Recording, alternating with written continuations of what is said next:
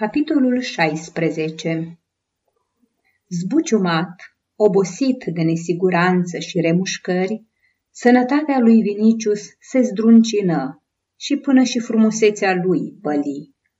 Deveni un stăpân neînțeles și crud. Sclavii și chiar liberții se apropiau de el tremurând, iar după ce pedepsele începură să curgă asupra lor fără niciun motiv, tot atât de crunte pe cât erau de nedrepte, prinseră să-l urască în taină. Iar el, dându-și seama de asta și simțindu-și însingurarea, devenea și mai crud și mai răzbunător. Acum se stăpânea numai în privința lui Chilon, de teamă să nu înceteze cercetările, iar acesta, ghicind ce se întâmplă, începu să-l ducă de nas, dovedindu-se tot mai pretențios. Mai înainte, la fiecare vizită, îl asigura pe Vinicius că treaba o să meargă ușor și repede. Acum descoperea greutăți la fiecare pas, neîncetând cei drept să-l asigure de rezultatul sigur al cercetărilor. Nu-i ascundea însă, pasămite, că ele trebuie să dureze încă mult. Veni în sfârșit, după lungi zile de așteptare, cu fața atât de posomorâtă, că tânărul îngălbeni când îl văzu și, repezindu-se la el, abia a avut putere să întrebe. Nu-i printre creștini! Vinicius îi ceru alte noutăți, întrebându-l pe unde a umblat în vremea asta, ce a mai văzut și ce a mai aflat. Chilon nu putea să-i spună multe lucruri noi, mai vizitase două case de rugăciune și se uitase cu mare atenție la toți, mai ales la femei, însă nu observase niciuna care să semene cu Ligia.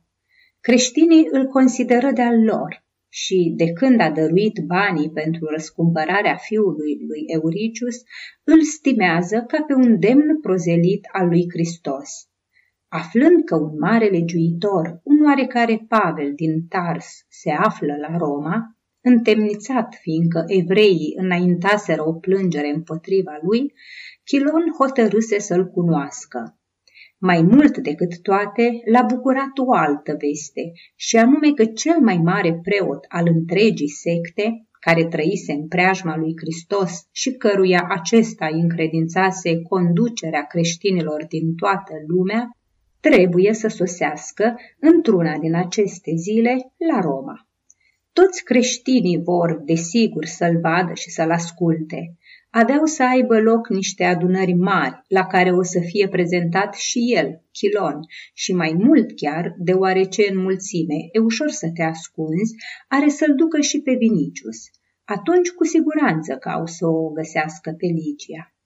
Și Chilon începu să povestească mirat că n-a observat niciodată ca ei să se dedea la desfrâu, să otrăvească fântânile și bazinele, să fie dușmanii neamului omenesc, să cinstească vreun măgar sau să se hrănească cu carne de copii. Nu, asta nu observase. Învățătura lor, după cât își dă seama, nu îndeamnă la crime, din potrivă, propovăduiește iertarea.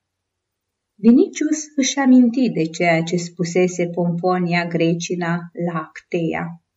Ascultă cu plăcere cuvintele lui Chilon.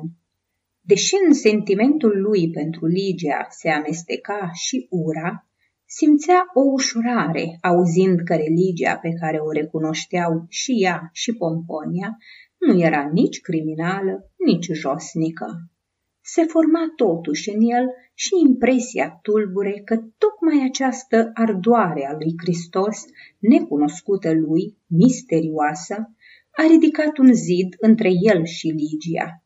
Așa că începu să se teamă de religia asta și în același timp să o urască.